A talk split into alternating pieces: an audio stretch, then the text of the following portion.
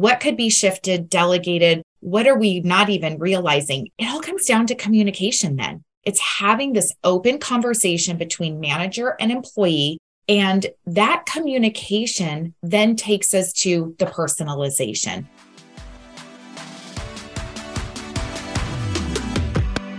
Are you ready to reinvent your organization and create a workplace of the future? Welcome to the Optimized Workplace.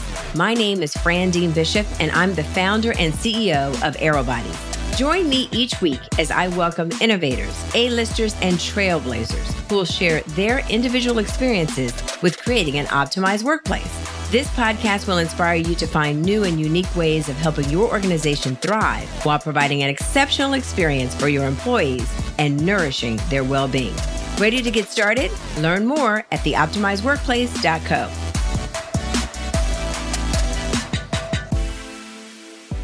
As workplace of the future trends emerge, the conversation between employee and employer has become quite collaborative.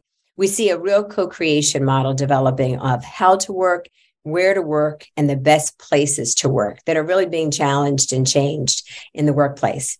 Welcome to the Optimized Workplace. I'm your host, Fran Dean Bishop, where our discussions with influencers, experts, and innovators are helping transform the well being and sustainability of today's workspaces and places. And my guest today, I'm super excited about, Colleen Hauk, is a sought after workplace dynamics expert and keynote speaker. She's the founder and CEO of the Corporate Refinery, a consulting and training firm that works with some of the world's largest companies to forge new paradigms for women and what leadership means for today's world. Colleen has a rich history and background. She's actually the co author of two books including one bestseller called Women Who Ignite. And I hope we really get some, some tantalizing um, thoughts from that today uh, where she's worked with over hundreds of thousands of people in her LinkedIn learning courses. She's also a multiple time contributor to Forbes magazine, and Colleen provides trainings to Fortune 500 companies and organizations such as Pfizer, Dell, Merck, Panasonic, and New York Life. Woo, what a background. So, welcome, Colleen. How are you? I'm great. Thank you so much for having me here, Fran. Appreciate it. Absolutely. I'm super excited. I can't wait to hear more about uh, your book and just kind of what's on the horizon. So, what's life been like for you over 2022? How are things going and what's been showing up for you lately? Although my personal story of burnout happened nine years ago, unfortunately, the uh, rise in burnout over the past couple of years has kept me very busy. Right, so uh, it's a it's a blessing and a challenge at the same time.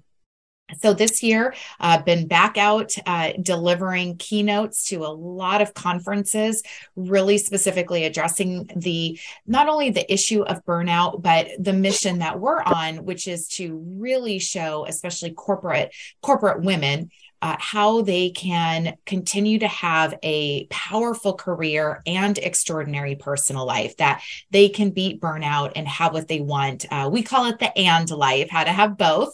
We uh, don't want to have to choose one or the other, but that's really what's been uh, big and kind of all encompassing this year. I love that. And, and I think that's so um, timely and so important for people today with the, the looming recession right? Coming out of COVID, going through the economic downturn, just going through so many different changes and challenges. And now we have a restructuring of what the workplace looks like today. I think that's a huge issue in terms of burnout and how to best fight it. So let's get into it because I think our listeners would love to hear some tips and tools that they can use in everyday life. So I'm curious first off, you know, what are you hearing from your clients on what they're seeing as some of the biggest challenges in terms of workplace today and what their employees are dealing with? You know, what's interesting in 2020, Fran, I would have shared that organizations weren't taking burnout seriously. And that was true. However, we have absolutely seen a shift in the last 18 months, definitely, where organizations are taking it more seriously. They're more aware and they're and they're taking some action. Uh, large organizations uh, such as Aon have actually created and hired their first ever, uh, you know, chief wellness officer, which mm-hmm. is fantastic. But when I'm speaking to individuals that I meet either at conferences or to our own clients, the challenge really is that these broad initiatives are are often too broad. They're addressing things from a very uh, generic standpoint if you will and oftentimes the well-being strategies that that we're seeing are are only reactive right so we are a fan i love to see that we've got those well-being strategies in place. I know you do a lot of work around that with your group and that is great. We love seeing that. But on the front lines, in a proactive sense, we need a strategy there as well. And that's really where we come in to address that, is because what we find is that every single person we talk to the reasons for their burnout are uniquely theirs it's mm-hmm. it's a different situation for every single individual so again i love that these well-being resources are there kind of as a support system after we're already there but what we, can we be doing to go in and address burnout from uh, you know the forefront to mm-hmm. start to mitigate that so that's a lot of the work that we're doing is speaking directly to executive women who they themselves are feeling the burnout while at the same time working with managers and leaders on how can they be addressing their own burnout but also mitigating their team's burnout. So that's Fran what's been really interesting to see is loving the shift by organizations of saying look we got it. We've got to put some resources but now we need to look at it and even layer deeper to the individuals Absolutely. That is so important. I love what you said around strategy and your own unique issue and uh, you know confronting problem because you are so right. Sometimes I think there's so many resources now that you see that are being offered. You know, you can see it from from the checkout line in a grocery store you pick up a magazine and there's a thousand tips in that magazine. And then you go to work and they're offering a thousand different apps for you to deal with mental health and physical health that i think it's inundated today's employees so much that people are almost resistant to doing anything right? They're almost have a paralysis around really approaching the issue. So Let's talk about that a little bit. Let's dive a little bit deeper because I think that's a you're hitting on a really critical point. How do leaders of organizations, let's say you're in a, an organization and you're leading a team of five or even 50, how do you begin to approach strategy, as you mentioned, while you're not crossing any lines in terms of like HIPAA or any personal lines and you're keeping it professional? But how do you focus on strategy or even think about strategy? Yes, I'm and I'm glad that you brought up about HIPAA because the strategy that we talk about is completely avoids those those crossing potentially crossing those boundaries. So what, what we're looking at is based on the research, uh, primarily from Gallup. So, Gallup found that there are some primary drivers to workplace burnout, uh, oftentimes associated, associated with too much work, uh, um, uh, unrealistic time, you know, due dates, time pressures, lack of communication from managers, uh, poor manager support. So, those are all things that can absolutely be solved. So, without even getting into the full mental health conversation, right? These are very tangible and tactical things that can be addressed from a strategy standpoint. So, the first thing that we're looking at is thinking about the workload. And one of the most interesting things that we've really uh, kind of dived into this year is around non promotable tasks, AKA NPTs, if we've heard that phrase, NPTs. We have found that that has been an underlying culprit, especially when we are talking about women in the workplace. Uh, managers are 50% more likely to ask women to take on non promotable tasks. However, women are also 50% more likely to say yes when they're asked to take on a non Oh yeah, it's like give it give it to me. The more I can take on the better and then I burn myself out. Correct. And so the strategy is to identify for the individual employees what are their tasks? What are their current responsibilities? What does their workload look like? And starting to break those down into which ones are are actually promotable, things that they're doing that are going to help accelerate promotion, advancement, accelerate eh, that acceleration, and which are those that anybody could do. They're not tied into the company's vision or mission. And starting to weed out which ones are appropriate or not. Because look, the fact is that when people, employees, and this is for women and men, when employees want to move up, when they want to get promoted, yet they're taking on these non promotable tasks, their answer is, I just work more because they don't want to give up the promotable tasks, right? So they just take on more and more and more. And it's also not as fulfilling. So that's the first strategy is to really evaluate what are the tasks that you're doing. And most people you know we we know how this goes. You get busy in your corporate job and all and you're not really taking time to assess what's most important. So that's that's the first step is finding those and communicating with with management to see what could be shifted delegated what are we not even realizing? And quite frankly fran it all comes down to communication then it's having this open conversation between manager and employee and that communication then takes us to the personalization. That's where we can really get down into the nitty gritty and collaborate and find out what works for the individual, which should then help support the team and the greater organization. Boy, this is rich. I can only imagine my audience is probably out there saying, yeah, yeah, yeah, in their car as they're driving along. That's fantastic. So I'm hearing three things that you're saying are key drivers when they want to think about approaching strategy. Think about reducing the NPTs, right? So non promotable tasks. Secondly, you mentioned the communication. So really upping the game on communication. And I think you're absolutely right. You know, before it was okay to, say that your you maybe your communication was marginal or if you weren't the best communicator you could probably hide in a corner. But now because zoom has become so prolific it's a part of our lives. It's not acceptable anymore just to be there and not really be there because it shows up right immediately on screen or even in person if you ever get back in person because it's so rare that people get to see you. And then finally personalization really personalizing that. So as you take a look at those strategies that you just mentioned, what are you noticing then are shifts perhaps colleen in terms of where companies you know we always talk about right the leading companies or the companies that are at the top of their game or those that are setting the mark that people want to follow as benchmarks.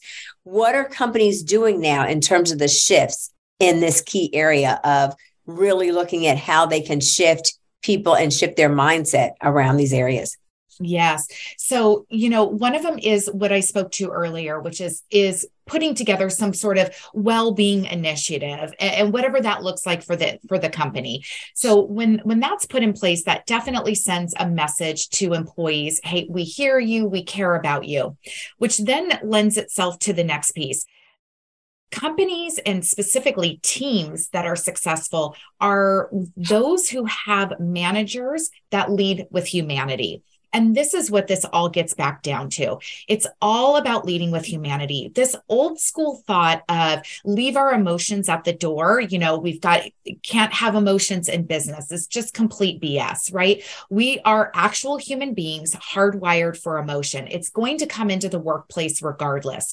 So as a as a, a successful leader is leading with humanity, acknowledging that each of the individual employees are have their own emotions feelings, thoughts, experiences that are contributing to their success or hindrance of their work performance. So those those successful companies have leaders who lead with that humanity. And then within that is that's what we just talked about the communication piece. And one thing that I will offer, and, and this is within a larger uh, kind of six step process, if you will, but one of the things that we coach our leaders to do in their uh, what we call effective one on ones is one of the steps is to ask, you know, on a scale of one to 10, how are you feeling professionally? And on a scale of one to 10, how are you feeling personally? And this does start to keep things, you know, where we are now addressing well being, but it's protected because it's only as much as the person wants to share.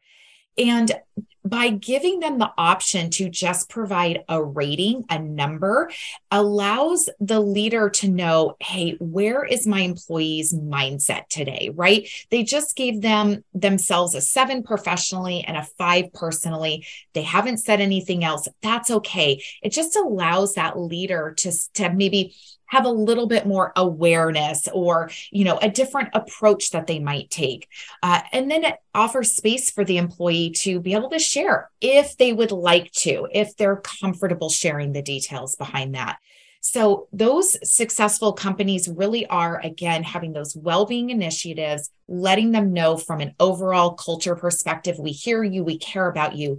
But it comes down to the individual leaders who've got to be leading with humanity. Those companies, those are the ones who are having the success right now you know, I would probably say those are probably the companies that you not only enjoy working with, you know, as a professional coach, but probably the ones that are really seeing the better results. I would probably imagine, right? They're seeing great results because they're willing to, you know, put, be vulnerable, be empathetic, put themselves out there. I, one of the things you touched on, I love is is the humanity piece. We call in our space, we call it human centric, right? So again, keeping in mind that these are not just bodies that you work with, but they're humans.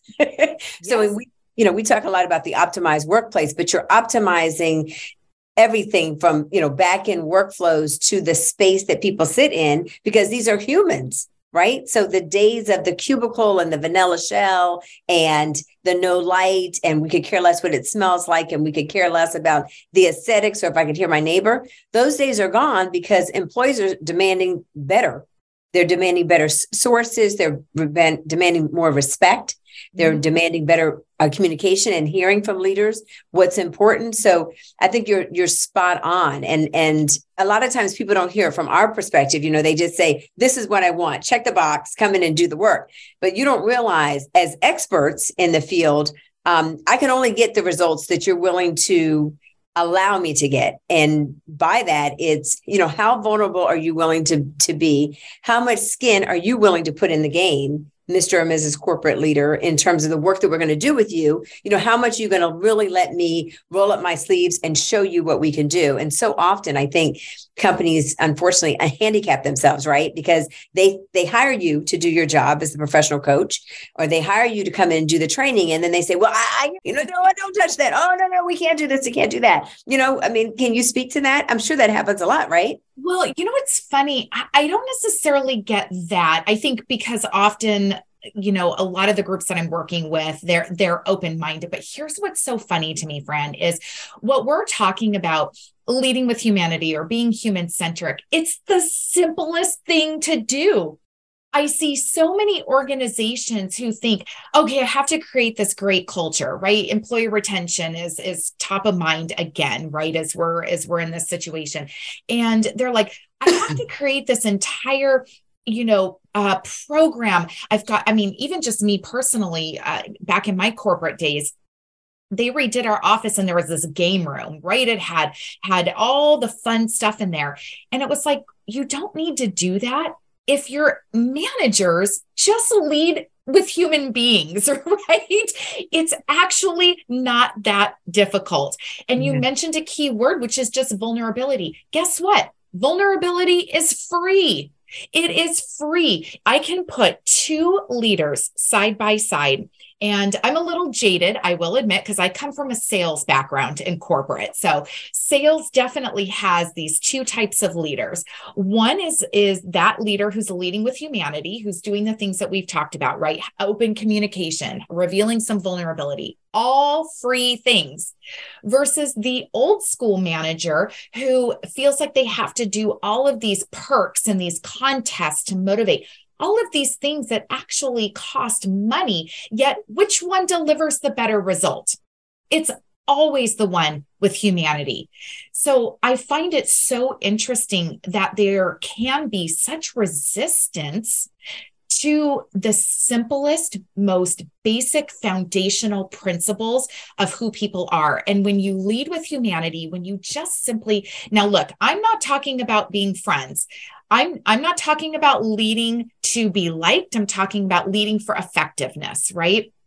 But when we connect with people as human beings, the effectiveness is that much greater than when we're trying to go in and artificially motivate people or or have these like you said this you know old school this is your cubicle and this is the lighting and I don't care what you think right Yeah, absolutely. I I'm I'm so curious. I know we talked about being vulnerable and vulnerability, but w- I mean, from your perspective, why do you think that is so hard? Do you think that people want, you know, it goes back to authenticity, right? Letting people see who you really are and being willing to to to kind of fold away or pull away some of the layers. Why do you think that is so difficult in this day and age of uh, you know, TikTok and social and people, you know, putting themselves out there. And I certainly say, you know, while sometimes there's complaints about the younger generation, the Z's and the uh, what's the other one? I can't think, but millennials. Yeah, the millennials. Yeah, yeah. I, I do think that they do set a fantastic example of, hey, you know, I, I, today I didn't feel that great, and so yeah, I didn't get all the sleep out of my eyes, and yeah, my shoes look a little twisted, and things aren't looking perfect. But guess what? I, in fact, I was listening to NPR on the way in, and um, one of the, uh, I guess, the best new artists. I, I can't remember. She's a country artist, but she was nominated for a song called "My Crooked Something," and I was like, that is such a great song. And they played a snippet of the song, and I was like, that is such a great song. Like she goes, "My Crooked Life" or something. Like I'm, you know, everybody's got a piece of quirky crookedness to them. So get over it. So I know I'm saying a whole lot, but why do you think that is so difficult for people to realize, hey, it's okay to be honest and show a little bit of who you are? You know so again i'm going to compare that there's kind of like in general right? Well i'll put some generalizations out there. There's definitely some some leaders who are just kind of what i continue to call the old school leadership style right? That they just they don't believe you should share any vulnerability. They're just there to kind of crack the whip and and lead by example. Then there's other leaders who they they don't even realize that they're not being vulnerable. They just, it's like just not top of mind. They want to show up and lead by example. And they believe leading by example is just putting their best foot forward. And, and they're just, they literally just don't have any idea. It's to no fault of their own, right? Then there's others that they have been promoted into a leadership position because they were an amazing individual contributor. And if mm-hmm. you think about what gets an individual contributor promoted, it's them showing their best self all the time, right? They're always reaching that next level, they're exceeding expectations. So in their mind this is how you should be at work is always being your best that's what got them promoted so now it's hard for them to look back and say wait a minute actually I it's okay for me to reveal this. Um, they just kind of forget as well. I'll kind of throw in another another reason. Uh, I actually heard this. I was on a with a big pharma and healthcare company. I was on their campus for an entire day working with their teams, and someone made the comment. They said i think our leader forgets that we only have ever known them as already a leader we didn't get to see their trials and tribulations like all of the things that got them there. We i think they just forget to share those stories of when it was hard for them when it was challenging. So i think there's maybe just in general too right? Kind of forget don't realize it don't know the importance. They're just kind of oblivious to it. Um, and then there's those who are thinking like i can't do this. Old school. I have to be you know everything that is on this pedestal perfect. I think the other generations will start to open it. Here's the caution though, right? And I'm sure Fran you see this is, you know, we don't want to be vulnerable for for vulnerability's sake there there should be an intent behind especially for leaders there should be an at- intent as to well why am i sharing this why am i revealing some vulnerability and there has to be intent purpose behind it it can't be just going in to say whatever we want to say which I would say, you know, the the the tale of the social media and how the younger generations are being brought up to just say because I want to, because I have a captive audience, whoever is watching, mm-hmm. that doesn't quite translate into the workplace. There has to be intent behind it. No, I, I totally agree with you. I think it's it's interesting. I think watching some of the shifts that are going on, I, I definitely feel like, you know, obviously this is the next generation coming on board. So they do have a seat at the table they do have a say in things and even though we may not completely agree i have a very young team in my organization and i'm so inspired by how they really do push boundaries they push back um, and sometimes when I allow myself to get outside of my comfort zone in terms of the way everybody's already always operated, we're almost, you know, 30 years old as a, as a company, which is fantastic. But there's a way that we've done things up until now that I feel like this is the best way. And sometimes they push back on that. It's like, you know, well, Fran, what if we looked at, you know, going right? Or what if we looked at going down this crooked road? Or what if we just didn't do anything? And, you know, if it doesn't cost me anything, mm-hmm. I say, okay, why not? And it's always amazing to me how some of those, you know, quirky ideas really do work. So I, I think that there's got to be a meeting of the minds definitely in corporate. I think you're right that there's got to be always intentionality behind it but there's got to be also a willingness to be to have some humility and listen and realize I, that's another one. So i was watching uh, a, a, reality show last night i have to be honest you know telling on myself here. And music so music keeps coming up but this song i heard for the first time that i had never heard before by tim mcgraw um, be humble kind humble and kind oh it hit my heart. I loved it. I mean, the words of that song were so prolific and impactful and made so much sense. And he just talks about life lessons, but it's true. Sometimes it's just about being humble and saying, you know what, just shut up and try something different. You know, I mean, I'm sorry, but there's no other way to say it. Just be willing to say, you know what, I don't have the best idea, or my ideas aren't always perfect, or why not shift and do something different? So I think that there's a lot that we could possibly learn from that. But I want to get back to something that you talked about a little bit earlier, because there's a shift that we're seeing on, on our side of the business um, when it comes to well-being that, and I think it's a little bit because of the recession that companies are starting to cut back on their um, physical footprint, right?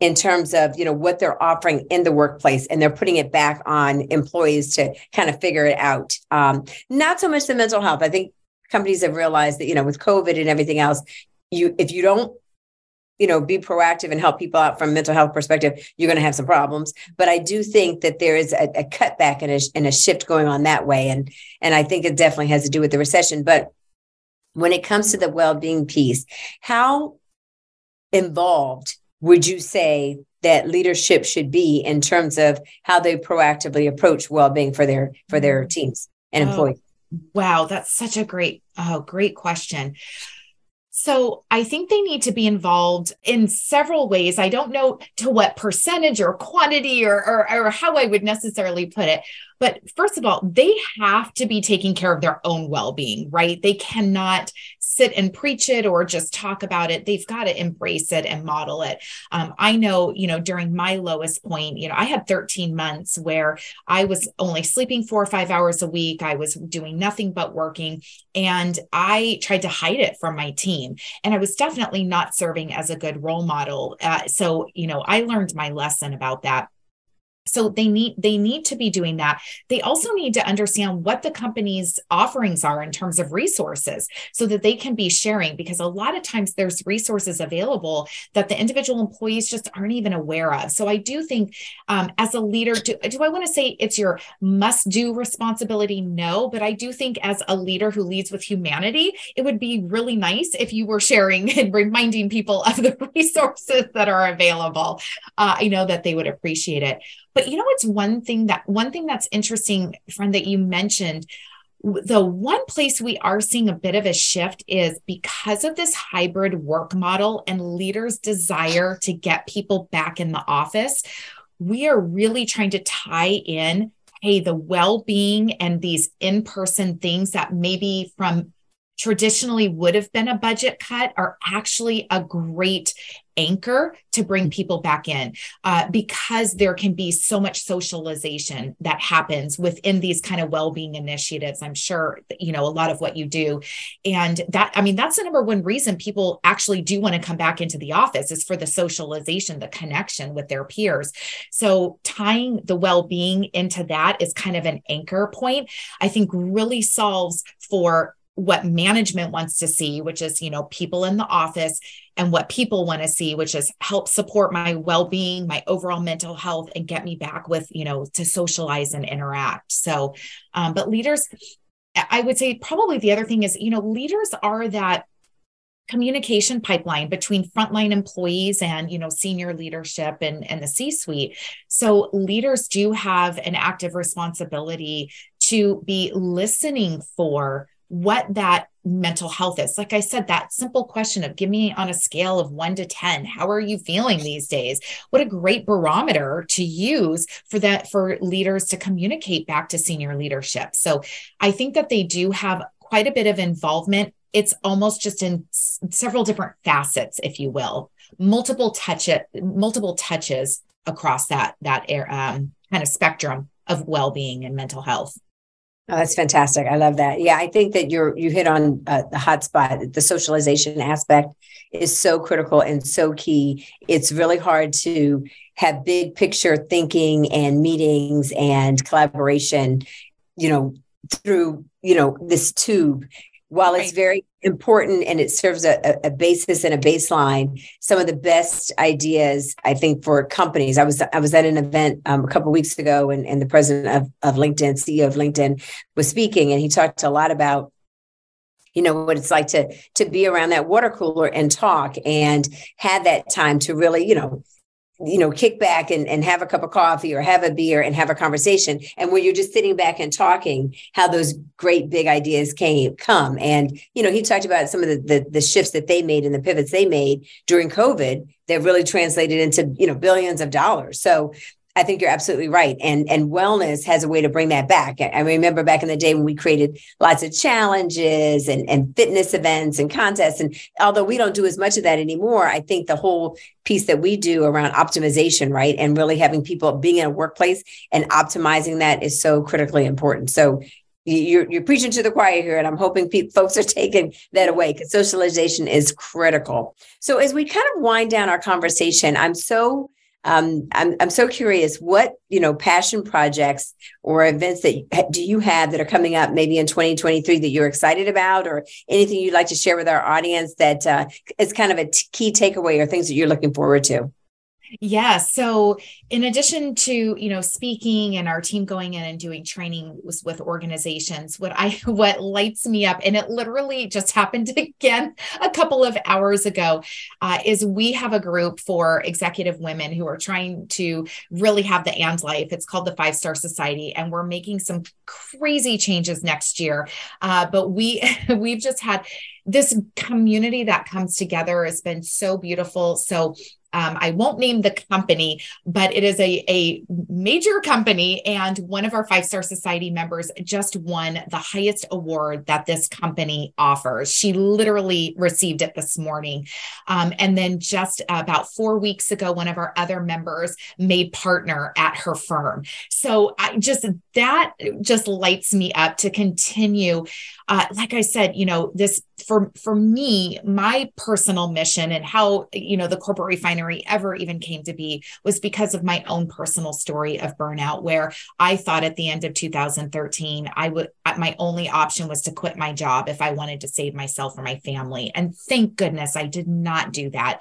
I figured out how to have the things that i wanted at that time and make those shifts and to be able to bring that not only to organizations but to individual women and then see them just just excel beyond what what they ever thought was possible has just been amazing. So I'm excited to bring some new things uh, into the uh, following year. Oh, that's fantastic, Colleen. I, I, I, could tell it lights, it lights you up to hear that your clients are being successful. I always say the best um, the best recognition of success is when a client can fire you or has no reason to hire you, but they want to work with you anyway. I, I, just love that. So that's fantastic. Congratulations and continued success because I know that makes you feel good and, and inspires you to keep going and keep creating and keep curating great, great opportunities and programs for your clients. So if you want to learn more about Colleen Hauk, please make sure you look at our show notes um, this afternoon. She's doing fantastic things when it comes to women in the workplace and women in leadership, especially to fight burnout. So thank you so much for being with us. And again, this is your host, Fran Bishop from the Optimized Workplace, where again, it's one step at a time, one micro change at a time that really can optimize the well being and sustainability of your people and your workspaces and places. It's been a delight to talk to Colleen, and thank you for joining us this afternoon. Thank you for having me.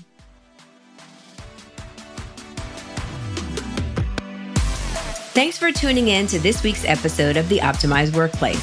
For more insights and resources, visit theoptimizedworkplace.co. If you enjoyed this episode, please help spread the word and share with those who will enjoy it as well. See you soon.